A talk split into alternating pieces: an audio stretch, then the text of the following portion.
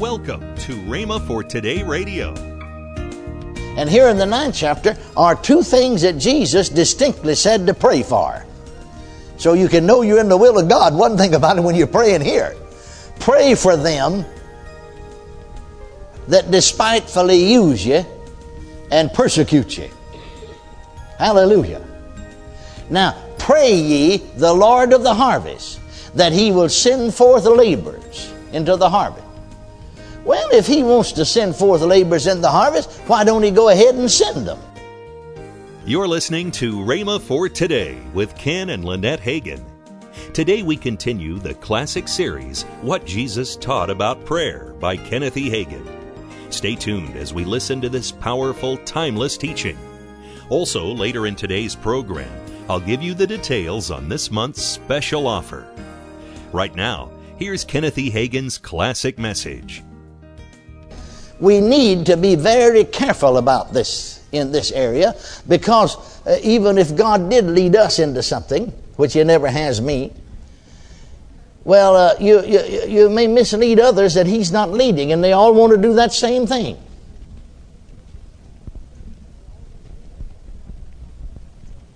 Amen? Well, I better not dwell too long on that, but let's just simply listen to what he had to say about it. And that he just simply says, makes this statement, that you are not to appear unto men to fast, for he says that when you do that, then you have your reward. You just got the, the applaud of men. But thou, when thou fastest, anoint thy head, wash thy face, that thou appear not unto men to fast, but unto thy Father which is in secret. Now, of course, if you're around folks, you know, uh, your, your kin folks, well, they're going to know you're fasting all right. But he's talking about out in the public, appearing not unto the men to fast. And thy Father which seeth in secret shall reward thee openly. Praise God. Can you say amen? All right, let's go a little further. Turn over to the ninth chapter of Matthew. The ninth chapter of Matthew. Here's something that Jesus said about prayer. Let's notice the thirty-sixth through the thirty-eighth verse here of the ninth chapter.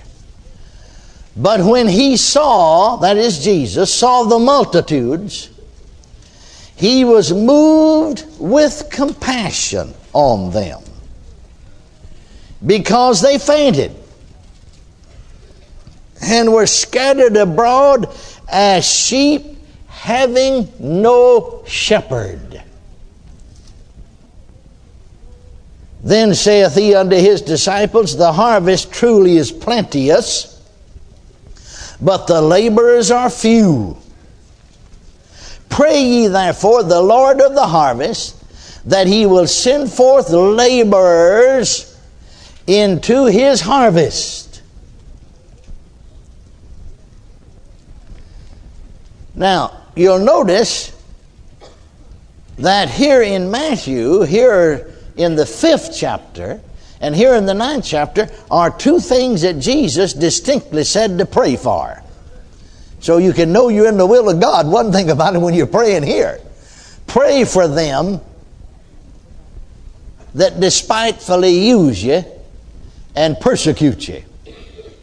Hallelujah. Now, pray ye the Lord of the harvest, that he will send forth laborers into the harvest. Well, if he wants to send forth laborers in the harvest, why don't he go ahead and send them? Why would we have to ask him to do it? If that's what he wants done, why don't he just do it? Well, for the simple reason, dear friends, that you see, the harvest is Satan's territory.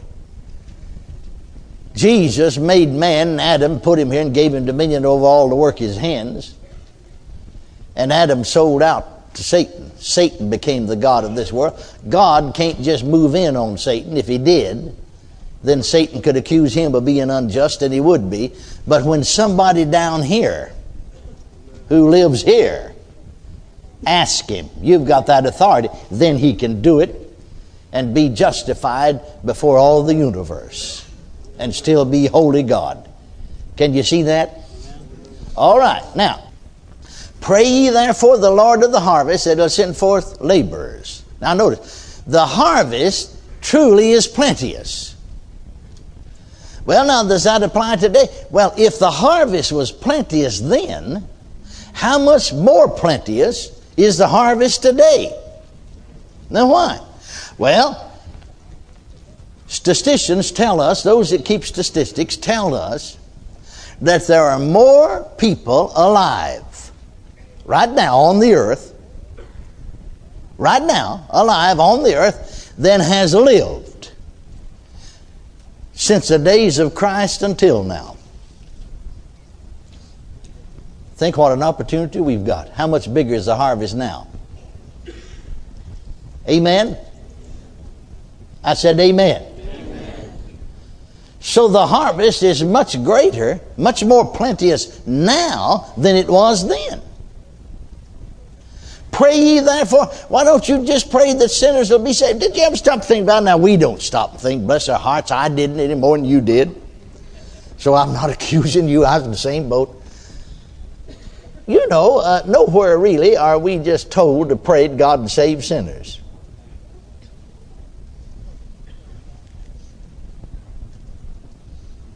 Now, this sounds far-fetched, but you ever stop thinking about it? Most of the time, if that's all you do, just pray God save sinners, you're probably just wasting most of your time.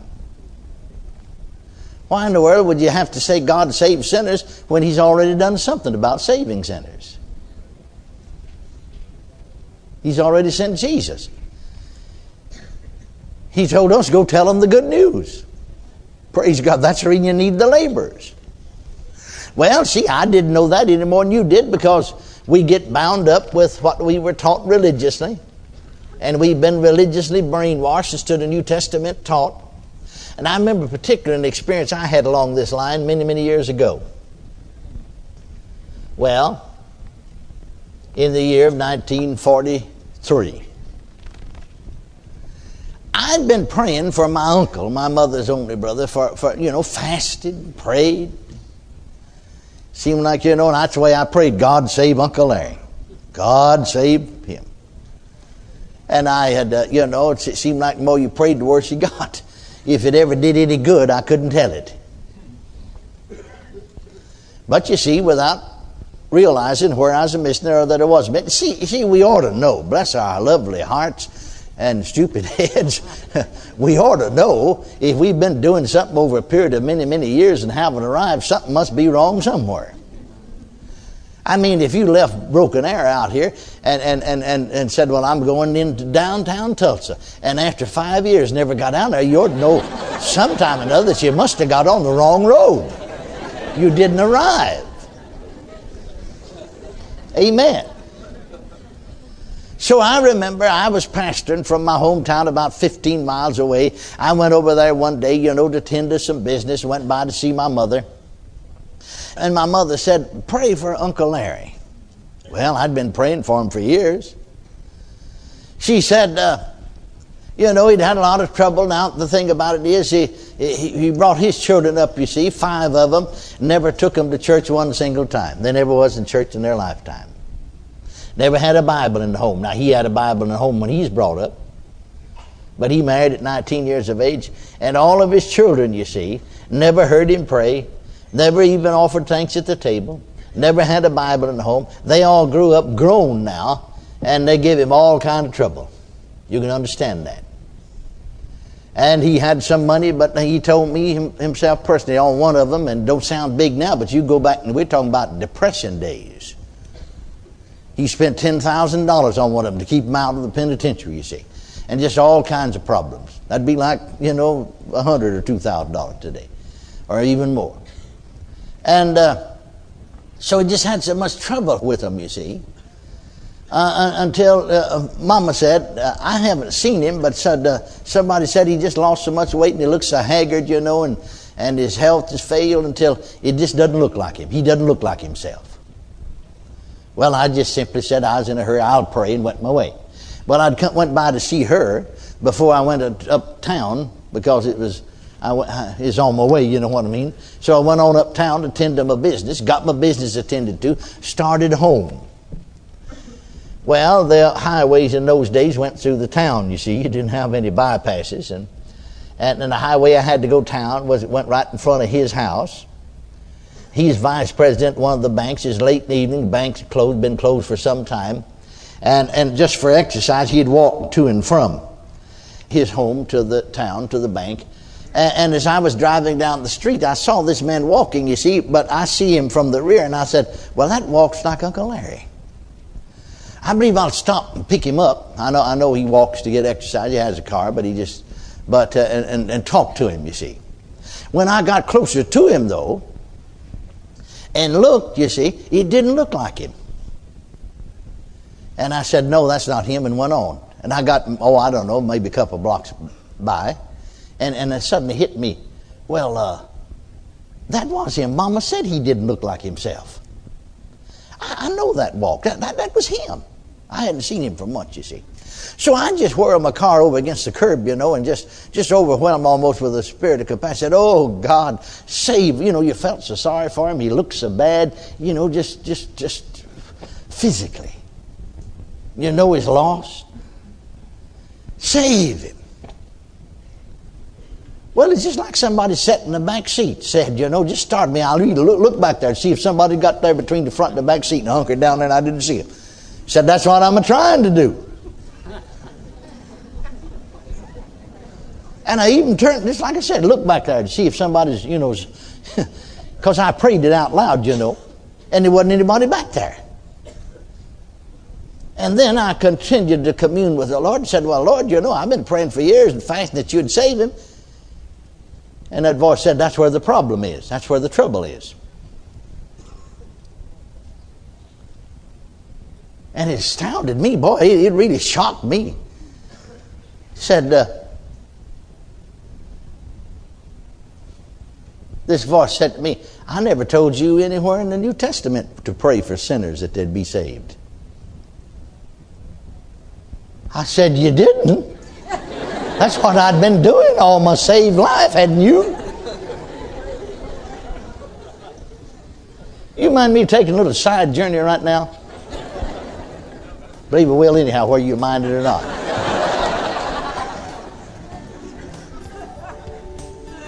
now, now don't, don't forget that. I'm going to come back to that, see? Because we don't want to go off and leave me sitting there beside the road, you know. You're listening to Rhema for Today with Ken and Lynette Hagin. Call now to get this month's special offer, Lynette's Bargain Bag, Activating Your Faith Package. The mini-book, Faith Takes Back What the Devil's Stolen by Ken Hagin. The mini-book, Blueprint for Building Strong Faith by Ken Hagin. The book, Speak to Your Mountain by Ken Hagin.